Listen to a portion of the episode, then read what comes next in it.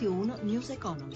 17.32, buon pomeriggio, ben trovati da Luigi Massi. Borse europee in ribasso, sui mercati torniamo come sempre tra poco per la chiusura, in diretta di Piazza Affari. Intanto parliamo di prestiti alle imprese e alle famiglie. Secondo l'ABI, l'Associazione Bancaria Italiana, la domanda torna a salire nel mese di giugno. Stefano Marcucci. La buona notizia, almeno per chi intende accendere un mutuo, è che i tassi di interesse scendono ancora. Il rapporto ABI registra un nuovo minimo storico a giugno, il 2,21%, giù di altri 4 punti base in un mese. Impressionante il raffronto con il 2007 quando i tassi sui mutui erano a quota 5,72%. Meno incoraggiante è l'andamento del totale dei prestiti a famiglie e imprese. L'ABI sottolinea il fatto che hanno smesso di diminuire, ma il meno 0,04% registrato a giugno mostra un trend ancora molto debole, gravato senz'altro dalle sofferenze in attesa che il governo trovi una soluzione per alleggerire gli istituti di credito. Le sofferenze nette salgono di un miliardo, toccando quota 85 miliardi di euro. Per il vice direttore dell'ABI Gianfranco Torriero il sistema è ancora solido. La crisi economica che ha interessato l'Italia nel corso degli ultimi 7-8 anni, che ha determinato una riduzione del PIL di circa 10 punti percentuali, ha dimostrato che le banche italiane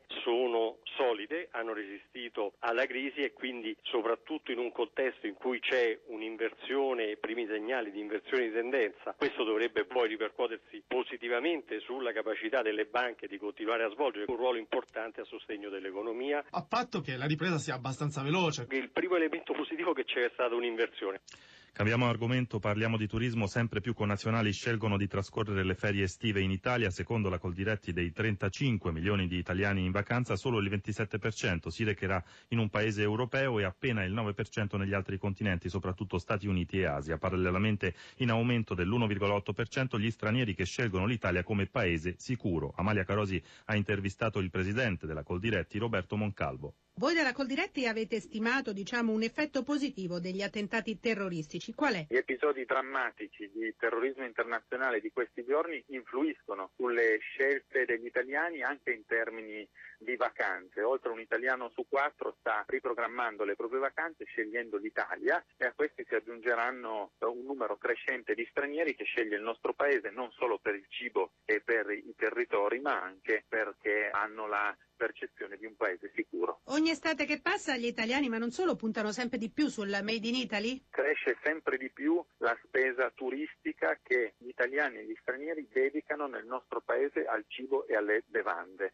Non è mai stata così alta, ormai oltre un terzo del budget è destinato a cibo da mangiare sui nostri territori o da acquistare come souvenir e la spesa complessiva supera i 12 miliardi di euro. Nella vostra ricerca voi evidenziate una ripresa delle prenotazioni al ristorante, più 13%.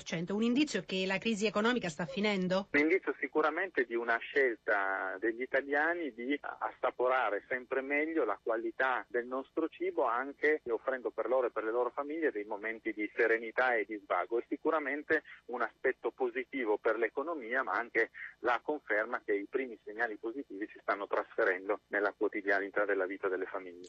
17.36 chiusura dunque delle borse europee. Sabrina Manfroi dalla redazione di Milano, a te.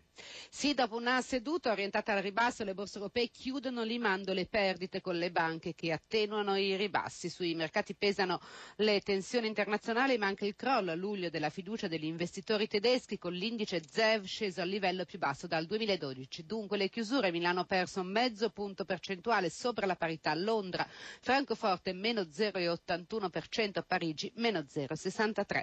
Si attenuano le tensioni su titoli bancari, sembra essere più vicina una soluzione sulla gestione delle sofferenze. Tra i titoli peggiori ancora Monte dei Paschi meno 3,29%, Popolare Milano meno 1,97%, ma fa ancora peggio Fiat che cede il 3,39% dopo l'indagine avviata dalla SEC sulle vendite negli Stati Uniti. Brilla sul fronte opposto Saipem che, che sale di due punti, bene anche ricordati Eyux fuori dal listino principale, invece Cairo ha perso il 2,5, RCS ha perso un punto. Lo spread è stabile, l'euro sul dollaro è scivolato a quota 1,10. Linea allo studio.